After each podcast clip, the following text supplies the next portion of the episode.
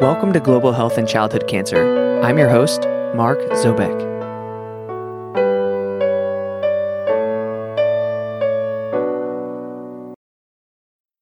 Hey, everybody. It's been a while since I last published an episode, and that's primarily because for the last month I've been working on my hospital's bone marrow transplant unit. Whew, it was a long month. If you're someone who does transplant for a living, then you have my respect. It's a very difficult branch of medicine that you have, but the things that you're able to achieve are just unbelievable. But all that to say, you know, sometimes fellowship training gets in the way of publishing podcasts, and so it just comes with the territory. So thanks for bearing with me. At any rate, we have a great discussion today. You'll be hearing from Dr. Erin McCann, who currently is a general pediatrics resident, but we'll be discussing a project that she did while receiving her Master's of Public Health at the Harvard School of Public Health that was focused on identifying the educational needs of parents of childhood cancer patients. She did a multi site investigation at four different countries in Latin America, which included Mexico, Guatemala, El Salvador, and Panama. With her, you'll be hearing from Dr. Soad Fuentes Alabi, who was one of Erin's collaborators in El Salvador when she was actually on site discussing parental education needs with the staff of the treatment unit and with the parents themselves. So you'll get both perspectives on how this project unfolded, what people learned from it, and what the next steps are. So I really like this project for two reasons. One is that it asked a question and found an answer and identified next steps. So it tells a really clean story about how to identify a gap in care and improve it. But I also like it because Erin was both a medical student and a master's student in public health at the time of doing this project. And so she was able to complete it despite all of her other educational obligations that she had. And so I think her story is instructive for those of us in global oncology who are trainees, who are interested in doing projects in, in a global setting, but who have difficulty completing the projects because of the many points of friction that come with trying to complete a project that is far away and that takes a significant amount of collaboration and coordination.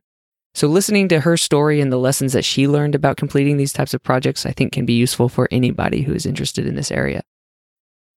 So, with that said, let's get to the conversation. I give you Dr. Erin McCann and Dr. Soad Fuentes Alabi. Okay, so I'm here today with Erin McCann and Soad uh, Fuentes Alabi, and we are going to go ahead and talk about their project. So, Erin and Soad, can you both introduce yourselves? Tell us where you are at currently first and then how you got involved in the project. Sure. I can start. So, this is Erin uh, McCann. So, I am currently a resident, a pediatrics resident at Cincinnati Children's, but I kind of got to know Soad and the other folks from the different sites uh, when I was doing my Master's of Public Health in Boston. And I started working with the Global Health Initiative at Dana Farber and with Irini Albanti, who is kind of my mentor on this project, and she sort of connected me to the different sites and all of the folks in the different hospitals there. Uh, hi, this is Soad Fuentes Alabi from El Salvador. I uh, have been working in pediatric oncology uh, since uh, as a pediatrician first uh, since 2003, and then after my training as a pediatric oncologist since 2007. I had the opportunity to collaborate with Erin uh, in this project. Uh, thanks to the intervention and the introduction of Irini Albanti, who was my also my mentor and my friend uh, through the global department in Dana Farber uh, Cancer Institute, and I was also doing my master in public health in at Harvard Public uh, Health School, and we started to talk about the different opportunities to develop any research and mentoring uh, with other students in the public health school. So that's we end up connecting with Erin and working this amazing work that she has done. Great. Okay, so why don't you go ahead and tell us what question were you trying to answer and why was it a question that you thought was worth answering? Yeah, so we wanted to know what questions families had after they received the news that their child had been diagnosed with cancer. So we wanted to know what questions they had and what educational topics were most important for them to learn in the process of undergoing cancer treatment and all of the follow up. And we wanted to definitely hear their perspective and also understand what types of media we could use to deliver educational information that would be most relevant to families. And so, Erin, you were um, a ma- uh, you were doing a master's in public health at this time. Were you also a medical student? Is this was this a dual training program for you? So I actually took a year off of medical school to pursue my master's of public health. Um, I think you could have done it both ways concurrently, but I wanted to be able to dedicate my full myself full time to the MPH program. So I had actually taken away from uh, a year away from medical school and then returned for my final year after the MPH. Okay, great. And did you have any experience in global oncology prior to this time, or was this a completely new area for you? So I had no experience in global oncology. I had done a little bit of global health work beforehand. I had done some research in Peru through the Fulbright, but I had never um, worked within the field of oncology. But the way that I kind of learned about the topic from Irini Albanti was through a project that focused on like education of families and i'm really interested in that aspect. So it appealed to me right away because of that kind of topic that we would be addressing with families. Great. So so it was more the family education part that that brought you to it and then you got involved in this world of of oncology i suppose? Yes and then once you kind of get sucked in it's so hard. Everybody is so wonderful and so passionate that i just fell in love with it Awesome. And so, being new to the field of global oncology, what, what expectations did you bring, or what? I know you did a literature search to try to understand what families knew, uh, I guess, at diagnosis or before diagnosis. Um, so, what what did you find that was out there already that was able to inform your question? Yeah. So, before kind of jumping into everything, I wanted to make sure I knew what literature was available, and um, I basically was able to find, you know, there's different organizations that have worked on publishing kind of guidelines or checklists of different topics that need to be covered or the setting of how education should be uh, delivered to families. The Children's Oncology Group has some guidelines that kind of discuss important topics and they even break it down, you know, primary topics that definitely need to be covered immediately and then secondary and tertiary topics. I know you guys with um, SIAP Point have also been working on educational resources for um, families and providers to use with families. But I was able to find these a fair amount of resources talking about how to deliver information or what topics were important in um, high resource settings. But I wasn't able to find as much information to see um, whether this same thought process would be applicable in low and middle income settings or limited resource settings. And so I kind of wanted to address that gap and see if a if the topics were still the same topics that were relevant and prioritized by families and also b what it looked like to develop educational tools when you don't have you know a wealth of resources to develop fancy videos or um, you know resources written materials that were as relevant for your population that makes sense. And so you met Irini, who has actually been on the podcast a while back. She was with the crew of Persistent Productions that made the How I Live documentary about children with cancer who how they live all across the world. So if you want to go check that out, I think that was episode five. Um, you can go back and see it in the in your podcast feed. So you connected with Irini over there in Dana Farber, and she said, "Okay, I this sounds like a very interesting project. Here are some sites. Is that right? Like she kind of connected you to various sites all around the world? Yeah. And actually, initially, the way I was brought into the project was um, through Megan and Mike as well from Persistent Productions. So they had been actually in Myanmar filming for their documentary that was spoken about previously. And they had, I think it was a oncologist or somebody who had come up to them and said, We would love for you to do this with an educational video for our families. And so that's kind of what brought on this idea initially. And then once I kind of uh, was pulled into the project, my, most of my experience has been working in Latin America. And because I speak Spanish, we sort of um, chose to start there. And the GHI at Dana Farber, the Global Health Initiative, has uh, relationships with partners from all of the sites where we ended up working. And um, Irini has been working with SOAD and some of our other collaborators for a much longer time than I have. So I was able to connect directly through those previously formed relationships. And what sites did you actually end up working in? So we ended up working at four different sites. With SOAD, we were um, at Benjamin Bloom Hospital in El Salvador. And then in Guatemala City, we were at uh, the Unidad Nacional de Oncología Pediátrica, which is um, also known as UNAP. UNOP, yep. In Mexico, we were in the state of Querétaro and we worked at Hospital Infantil Teletón de Oncología, or HITO, you sometimes hear it phrased. And then um, in Panama City, we were at the Hospital Nacional de Niños de José Renan Esquivel, which is their large um, pediatric uh, hospital in Panama City. Did you then go travel to each of these sites? Did you have time on the ground in each place? Yeah. So initially, we kind of uh, were able to meet face to face over like Skype and phone calls to sort of discuss the project and see if this was something that each site was interested in and what it could look like as far as who we could interview and who would be the key um, informants that we needed to speak with while we were um, actually in country. And then I was able to spend about just really a week at each site. So um, when we arrived, I hit the ground running. And um, thanks to the kind of connections we had formed beforehand, we were able to really um, speak with a lot of people in a fairly short amount of time. Great. And so you arrived in El Salvador at some point in time and met SOAD, or maybe met her over the internet, and then um, mm-hmm. I guess y'all y'all were able to connect.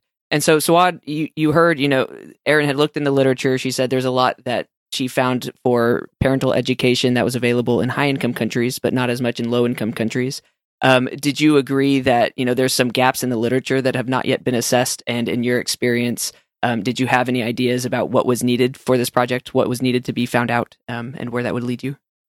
Uh, yes, uh, I think that that's a, a very important point. Uh, that there is a lot of uh, written about uh, communication of uh, how, how to breaking new uh, bad news with to families with cancer uh, patients and in high income countries. However in low, low and middle income countries there is not much literature or evidence about any program or any specific better way or strategy to to communicate or educate families.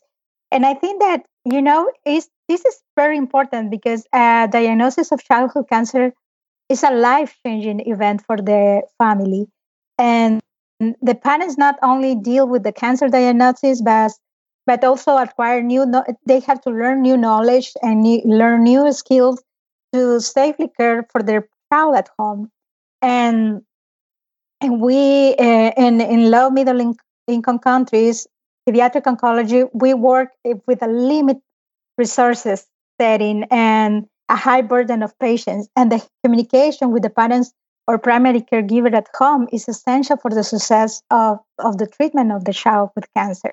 However, as as as Erin is saying, uh, uh, what is the best practice uh, for delivering bad news to a family? It has not been well established for in our environment. So, what was your current practice uh, before the intervention, or you know, before you did an assessment? How did y'all go about doing it? Uh, you know, uh, the pediatric oncology team since the beginning in El Salvador uh, identified that uh, breaking bad news is a, a complex communication task. And the verbal component of actually giving the bad news, it requires additional skills that are not taught at the School of Medicine. So, what we identify is that it's important to have a multi interdisciplinary team conformed by psych oncologist, nurse educator, social worker, and, and the pediatric oncology uh, that will be in charge of communicating the diagnosis of childhood cancer to the family. And the goal is that, uh, and what our goal was to understand uh, what are the family's expectation, expectation, expectations of the treatment, identify the social and psychological triggers of lack of adherence for the treatment, and also to involve the patient sometimes like when you have teenagers you have to involve then in the treatment planning and decision makings. So the, we always have this team working to communicate family. But uh, with with time we have learned that also there is a need to uh, create a, like a different mechanism to to uh, keep up with the communication and the education uh, for the family in order to keep up with the treatment and the keep the adherence to the treatment because sometimes when you are communicating the diagnosis at the first time you as a doctor you think that your the family is understanding and is after they have talked to the psychologist that we learn that maybe they didn't understand what to expect of the disease. Like what uh, we don't uh, is for us very difficult to identify the parents' emotional reactions and how they interpret the the importance of the treatment uh, because of the stress during the communication. So the communication with the family is something that has to be constant, and we have to and and now with the support of this project that erin has developed we have learned that we need to develop different mechanisms like create uh, videos or uh, brochures or pamphlets with information regarding the treatment or the care uh, at home after the treatment. I see. So it sounds like before you went digging around asking questions to the parents, you y'all in try not to use my Texan accent too much, but y'all in El Salvador uh, we're already kind of taking a multidisciplinary approach to both baking, breaking bad news in with the parents, but then also trying to support them longitudinally. So you already had that going, but there was still felt to be some gaps or some some ways in which communication was not uh, happening well, or some questions were still being unaddressed. Is that a fair way to say it? It's exactly uh, excellent uh, summary of what I say. Perfect. Yeah. And so, um, with that feeling in mind, Erin, how did you, or I guess Erin or Soad, how did y'all approach the families then and go about finding out the information you felt like you needed? Yeah. So I think um, one of the key parts of this project being successful was that I worked, you know, through SOAD and some of uh, the other contacts at each site because if I had just shown up and asked to interview folks, I don't think I would have gotten, you know, nearly the reception and the frankness and honesty that I was able to obtain from families and providers. So I think working with Soad and her colleagues um, at Benjamin Bloom, um, they kind of facilitated the um, connections with different family members and different members of the healthcare team. And um, that was really valuable in kind of starting the conversation. Um, and then from there, after I interviewed a few people, they would recommend you know a few other people to talk with, and it kind of was a little bit of a snowball effect that way. And just to add to what Soad was saying before, I think a big part of this project was also just kind of observing how different centers conduct or um, have their education programs set up, and um, how they found innovative and creative ways to deliver information using um, limited resources. So at uh, Benjamin Bloom Hospital, they've like even paired with a group of college students who uh, will take topics given to them from the psychology um, department or the oncology department, and they will turn them into children's books. So they have a book geared toward kids to explain their diagnosis, or a gear uh, book geared towards the siblings of patients to kind of explain what's going on with their sibling now that they're going to the hospital all the time. And so they recognized already the importance of education and have kind of sought out unique ways to provide that for families. That's fantastic. So there were different approaches in the different sites that you saw. Yeah, which was a really cool perspective to see and then be, be able to share amongst the sites to say, oh, you're doing this. There's this also project going on at this other site, and maybe you guys could collaborate or you're already doing similar work. Maybe if you know you're able to share resources, you could save time and efforts that way too. I see. Okay, so to get inside the minds of the families, though, to understand what they understood, I, it sounds like you sat down and you did just interviews, like uh, structured interviews, semi-structured interviews. What was your methodology that you uh, that you used? Yeah, so we did uh, semi structured interviews, and generally we met one on one with either parents or whoever the primary caregiver was for the patient. So, whether that was a grandparent or an aunt, sometimes it was older siblings, and just tried to ask about their experience. And then we also did at each site one focus group um, to sort of have the collective group thought on different topics. Um, and for that, we met with between, you know, three and even up to like seven or eight people at a time. These were family members in the focus groups? In the focus groups, it was just family members. And then in the individual interviews, we met with family members individually, but then we also met with everybody from the healthcare team from the oncologist to the pharmacist um, to the psychologist to some of the quality improvement folks at the hospital really spanned um, the whole healthcare team to get a diverse perspective. I see. So, what did your interviews reveal? What'd you find out? So, I think thinking about the different topics that were important for families to learn and the different questions they had, just kind of to discuss the questions, the number one question we heard repeated across all of the sites was Is my child going to die? And I think that is the, without a doubt, initial fear that families hear when they um, hear that their child has cancer. And even just listening to how families phrase that question. So in all three countries, it was phrased as, Will my child die from this disease? But in Panama in particular, the healthcare providers and families phrase the question a little bit differently, saying, Will my child be cured? And so I don't really know why that difference was there, but I think having the qualitative aspect of these interviews really um, highlighted that. And so, in addition to the questions about prognosis, families often, especially mothers, had questions about what did I do wrong? So, feelings of guilt. You know, one mom said, I fed my child everything she needed. I gave her, you know, all of the housing and clothing she needed, but why did this happen to me? What did I do wrong? Families often had questions about the cost of treatment um, and how it would fe- affect the financial stability of their family. Um, and then families often had questions about um, can my child still go to school, still participate in the community? Even after you know they had been cured, families were a little hesitant sometimes, and so um, those were the questions that we heard most.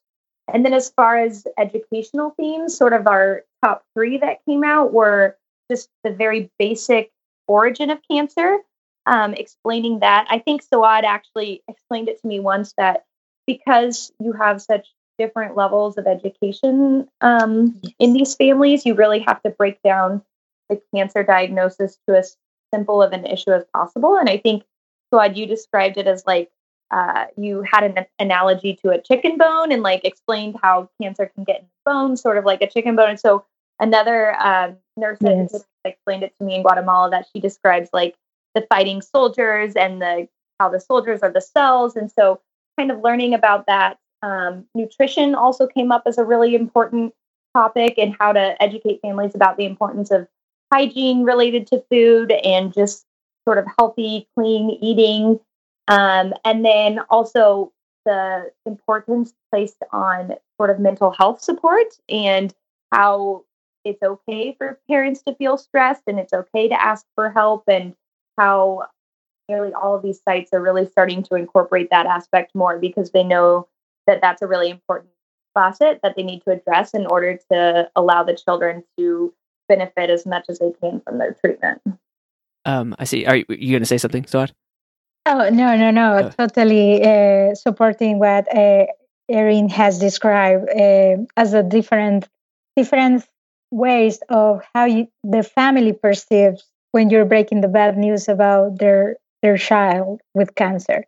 And uh, as what she's saying is that generally you, sometimes you can use like skins while you are communicating the diagnosis to the family you can also take a sh- sheet of paper and and make a like a, a scheme of how the the bone uh, is like a box with different cells and how these cells uh, start to be displaced by, by the bad cells. And is the graphics helps a lot sometimes for them to understand.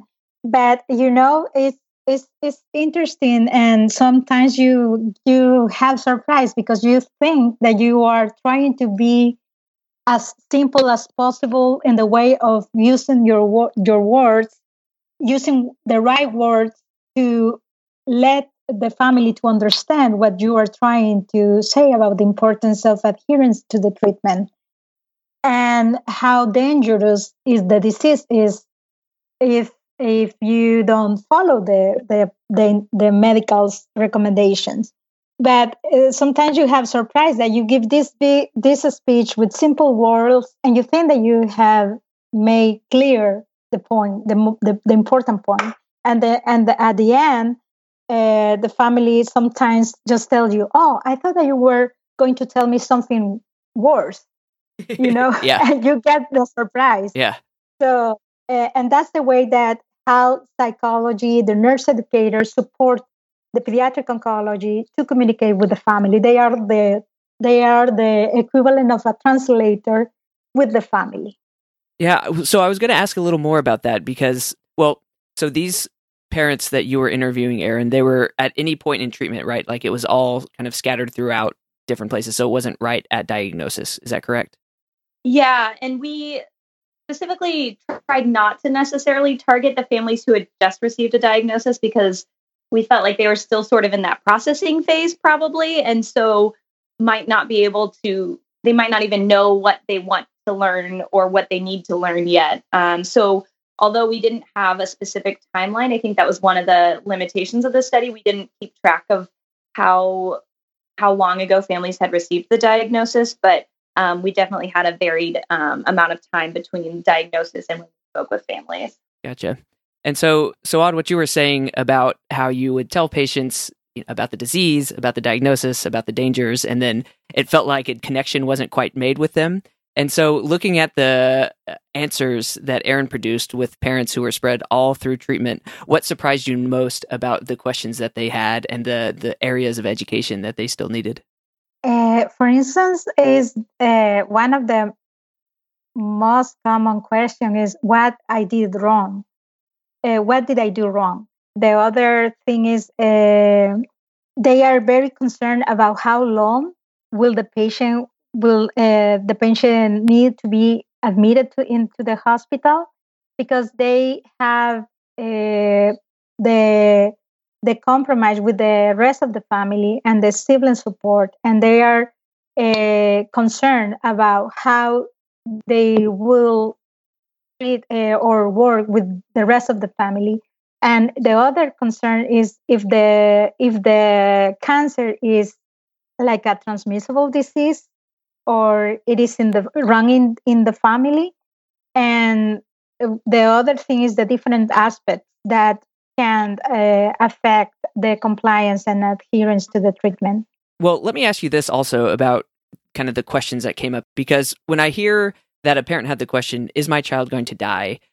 I feel like you could really take that in two senses. One would be they understand that they have a life threatening illness. And so it's just inevitable that they say, Well, what's going to happen with treatment, as anybody would, because nothing's certain. So that's one sense that you could take it. The other sense is they don't, you know, a parent may not realize how serious or dangerous or life threatening the diagnosis is. So were you able to tease out those kind of two meanings from the the um, question that would seem to determine what would need to be responded to, right, and where you need to educate the family? Yes, I, I think that when they ask if my, that when they uh, state the question, uh, is my child going to die? I think that they had understood the the the importance of the diagnosis and the, how dangerous is the diagnosis, and that give you the opportunity to explain them that the, the there are many chances for depending on the on the diagnosis and the stage of the disease in the moment of the diagnosis that your their child is, is going to live. But for that child to be cured, he needs to follow the, the treatment and adherent to the treatment. So that question give you the the chance to to make to explain then how important that they follow every medical recommendation. Uh, yeah. Uh, is that question is a leverage for you to explain the treatment. Uh, however, when they, if the if the family say, "Oh, I think uh, that you were going to explain me some that you're going to tell me that something was wrong," that means that that family hasn't understood in that moment what you are telling, and that give you the chance to like a red light for you to to track that family more closely. Because that's giving you uh, the sign that this family not understanding the importance of the diagnosis or the dangers of the diagnosis that means that this family don't think that the treatment or being at the hospital is important. So that give you the chance to create the different approach for both families. And i think what was interesting about this like phrasing of the question and what it means i think it was a little bit different at different sites. So in at Jito in Mexico, we heard time and time again that families, they literally said the phrase cancer equals death in this country. And so I think families, when they heard my child has cancer, they were just essentially going to say, when is my child going to die? Or is because they were, what they knew was that cancer was a death sentence. However, in, um, I think in Guatemala, the perception that I took away from the interviews was more families had heard of cancer, but maybe more with adults. And so didn't really know if the same rules sort of applied with children. And it was more just a question of, okay, does, what does this mean? Like, what, how do I interpret this? And so I think it was interesting to see those differences at the, each site um, because I do think the question had different motivations.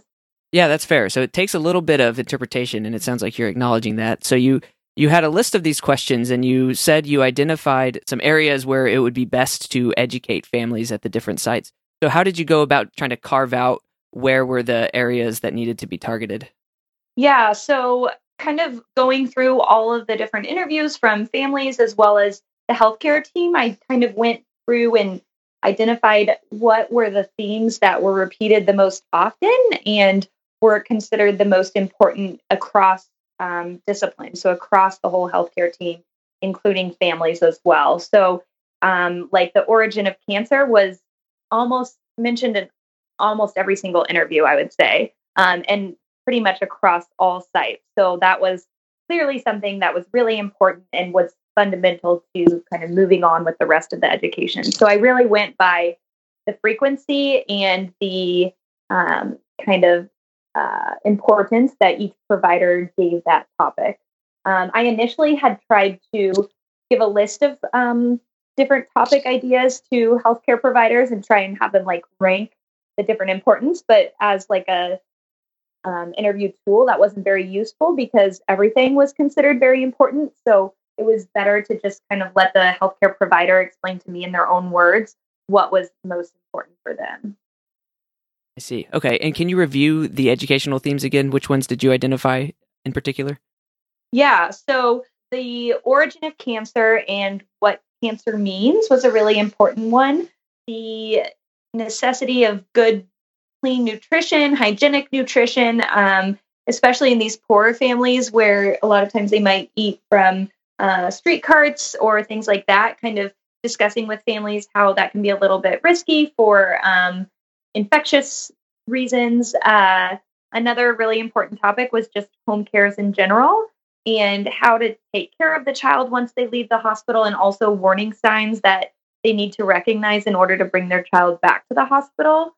And then I think another really important one was the educational um, kind of aspect of telling families and teaching families about the importance to take care of themselves and get mental health support and um, kind of education regarding that because sometimes families wouldn't know that they could ask for help around that subject area as well. And so, Soad, you you saw Erin's results, um, and what would be highest yield to cover? What did you think of those results, and what were the next steps? Well, we have first of all uh, got, uh, given importance to to the education of the family uh, after the communication of the treatment. So we now send the parents after the communication of the disease of the of the diagnosis of the cancer uh, to the nurse educators. So, in order to for them to express all these questions concerning about nutrition care at home, the hygiene of the food at home, uh, how the patient is going to do to continue their school. Uh, we uh, have also continued working with the compliance and adherence to treatment. Uh, as we you, uh, we were mentioned uh, before, that when you listen the type of question, it can give you like red lights to identify which of the patterns or what patterns are in risk of abandonment of treatment. Um, and uh, also, we, uh, as I already mentioned, we have the books uh, to work with them to this uh, to support the siblings. They need a lot of information on how to take care of the siblings while they are taking care of their of their child with cancer. So we are working also with the support of voluntary team to create this new strategy that is called the La Maleta de Emily, the luggage of Emily. And this is a design te- a technique that has been described in high income countries that you prepare like a box as a luggage and you explain in that luggage uh, are different material, educate, educational material uh, to address the, the child. And if the child has the the concern about what why he is at the hospital or how the uh, chemotherapy is going to uh, be administered, what is a catheter, where is, does the catheter go, uh, goes, so uh, the kid will be able to play with a little doll and to see how to insert a catheter in the doll. That's the idea that we are working with the psychology team and the voluntary team. That's great. So what I'm hearing is that like we talked about earlier, you had a multidisciplinary team that was available to help educate the patients um, Erin and you know, I guess all of you were able to identify some gaps in knowledge, and so you were able to directly target those gaps and try to improve how the families were understanding. Is that a fair kind of way to say how the how everything flowed? Yeah, I think so. And the other thing I think that they have been working on. So the other aspect of this project was sort of what type of education was uh, helpful for families. So did they want to learn by books or print or video? And a very common preference was video. And so we have now been working with Megan and Mike and the Persistent Productions team to kind of turn these themes into a sort of day one video um, that families, you know, could potentially watch multiple times in case they don't take it all in in that first viewing when they receive the diagnosis. But I think they have been working with Soad and other sites to kind of make sure that it is something relevant for them.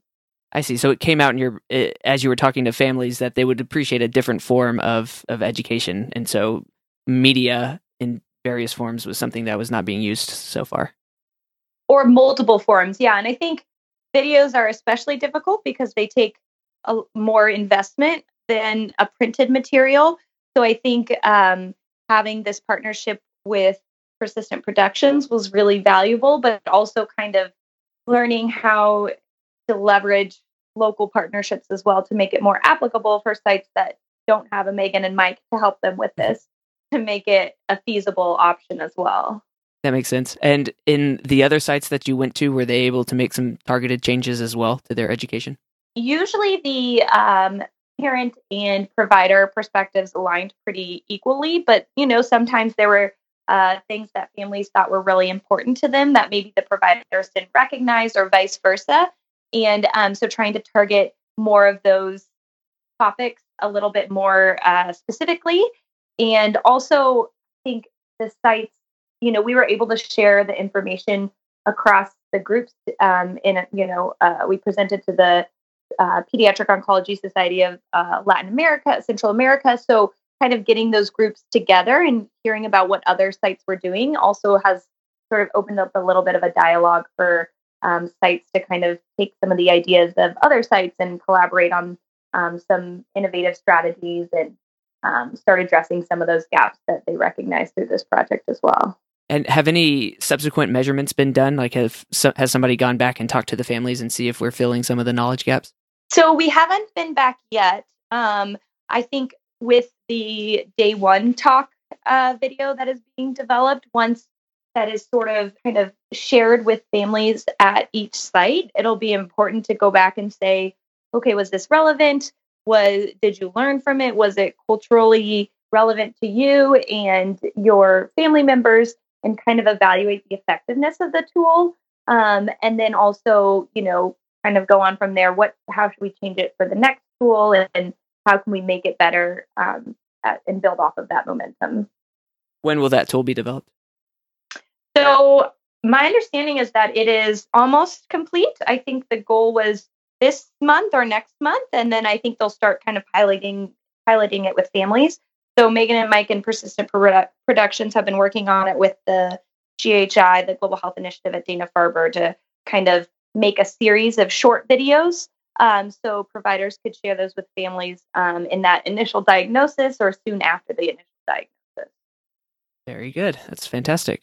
Well, so what I really like about this project is that it's simple and elegant, but also effective. Like you were able to identify a, a gap of knowledge in, in the literature at large, and then you were able to assess what needed to be done, like where the gaps needed to be filled, and then you were able to work together to fill the gaps. And so, you know, you have some evidence already that your project was directly applicable to improving the care of patients and the care that the families receive.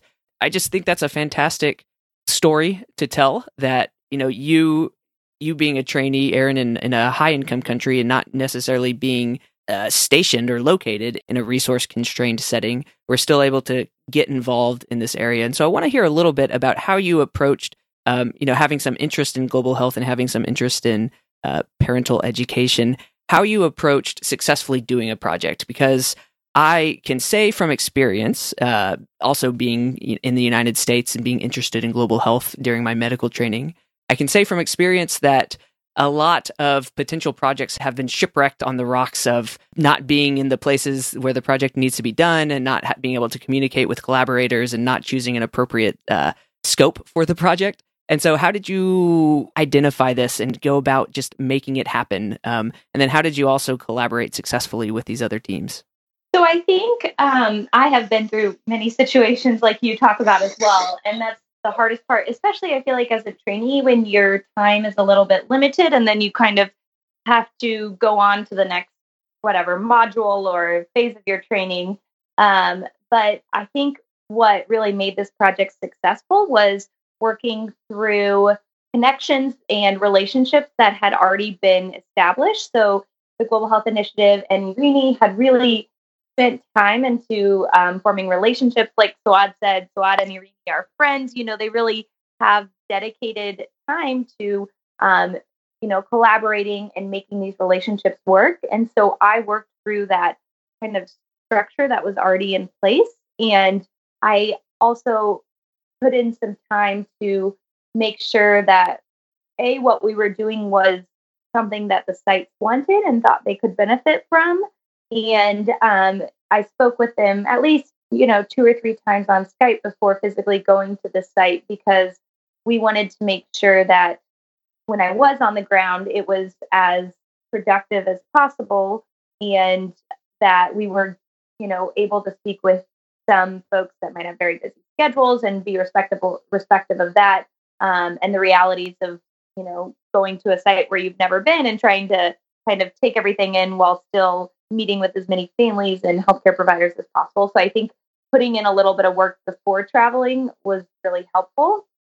And then I think overall the collaboration has been successful because of the people that work at each site are so passionate and all of the people recognize how important the family education is. And so I think we were very united in our goal to see how this could be furthered every single site was doing fabulous work already in regards to the education and involving a wide variety of people and disciplines to help educate families. So it was really just kind of adding on with the work that these sites had already been doing and trying to um, give them a little bit of uh, like an assessment of how the families, what the families were really wanting, and you know, discussing with the healthcare providers how they could target their education to meet that need. Yeah, I, I think those are fantastic points. Those are great for any trainees or anybody in high income countries that are interested in trying to be a part of uh, the work of global oncology. What I heard you say was one, you used already existing relationships between institutions, so you didn't have to make your own. And then I heard you also say that you tried to identify needs that the countries themselves had, so you weren't trying to, you know, suggest new projects, but rather you were becoming a part of uh, needs that were already trying to be met, such as parent education. And then you planned your time well when you were there, working around people's schedules, so that you were able to communicate whenever you were on the ground and then that also allowed you to collaborate well in country with the others. So um, I think those yeah. are all, yeah, really important points to take to heart for those of us who are also in your position.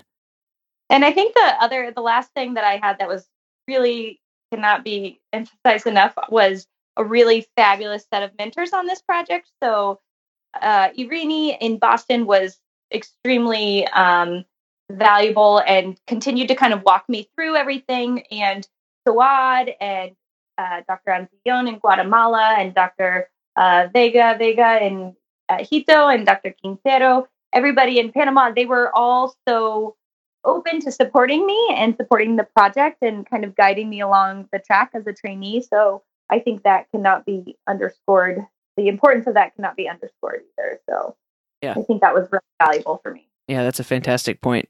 And Soad, so it sounds like you have some experience with these kind of partnerships, with these twinning partnerships between more resource replete and resource constrained settings. And so, in your experience, both working with Erin and with others, how can your partners in the higher resource settings work best with your team in El Salvador to successfully complete projects? Uh, well, uh, we have had the opportunity of, uh, since the beginning of the pediatric uh, oncology program in El Salvador 26 years ago, the program was developed through the collaborative effort with San Jude Children's Research Hospital. And then, with that time, uh, throughout time, uh, Dana Farber Cancer Institute and other hospitals like SickKids uh, Hospital in Toronto has been collaborating. And uh, that what is uh, important is that sometimes the there, there are many interventions uh, addressing patients' care quality improvement that are being implemented in in our re- in our country and in our region in Central America. But sometimes, because of the workload that the pediatric oncology has, there is not time to to write down or to develop the research the research project to or to ensemble the research project to be shared with the with the with the pediatric oncology around the world. So in that regard, uh, these collaborative efforts like Erin coming to visit El Salvador, Guatemala, and Panama and Mexico uh, has been uh, an opportunity for help us to identify the aspects that need to be improved regarding childhood cancer healthcare delivery and this type of efforts become a tool for patients' care quality improvement. So now we have uh, taken this opportunity as a way of develop uh, this uh, approach about using the La Maleta de Emily to educate the ch- educate children with cancer uh, to understand their treatment or to develop the video with Megan and Mike uh, with the persistent production to create awareness of the of childhood cancer treatment importance and also this is an opportunity to create advocacy because education is is important to be addressed uh, to address family but also needs to address society because in the childhood cancer care the, there is the need of engagement and commitment of a community, a complete community around these kids with cancer. And uh, educating professors at the school will help to continue that the patient continue their education at their school uh, without interrupting their their their formation as a scholar. Uh, the city hall, the mayor at the city hall, uh, will understand the importance of this he uh, going to every appointment that he has in the clinic and if there is a economical need they uh, collaborate with the community to provide the transportation for this kids to the commu- to the hospital. So the education not, is not only addressing family, but it's also addressing the community. And I think that that's the most important collaboration. That's great. Well, I we're coming to the end of our time. Is there anything you guys wanted to say that we didn't get to cover? I just would like to thank you for the opportunity of sharing the amazing work done by Irini with the mentoring, uh, Erin, and with the mentoring of Irini. And thank you, Erin, for the all the work done. And it's going to be, it has been important for our program. And I just would echo the opposite that um, I think it's been a really good experience for me. And it's really inspiring as a trainee to see how you can do a little, it wasn't a super complicated research project, but it can have an impact. And I kind of look to you guys as my role models. So it's been really awesome to work with you and collaborate with all of these different people from different sites and see how global health, how we can really make an impact. So it's been a really great experience for me. Yeah, well, thank you both. I mean, it sounds like you you are models of how these types of projects should happen. So we appreciate you guys sharing your insights. If people want to get in touch with you, would email probably be the easiest way to do it? Yes, yes. Erin, you too? Yep. Okay. So if anyone's interested in getting in touch with either Erin or Soad about this project and discussing it a little further and seeing maybe how it might fit well in your context, uh, we'll have the e- their email addresses, both of theirs, in the show notes. So if you go onto the podcast website, ghccpod.com, and go to the episode, you'll be able to find it. Or if you look in your podcast player in the show notes, you'll be able to find it as well. Um, okay. Well, thank you both for talking to me. Really appreciate it. I've, I think this has been an incredible conversation. So thank you for taking your time to, to talk to us. Thanks Thank to you you for the opportunity. Yeah.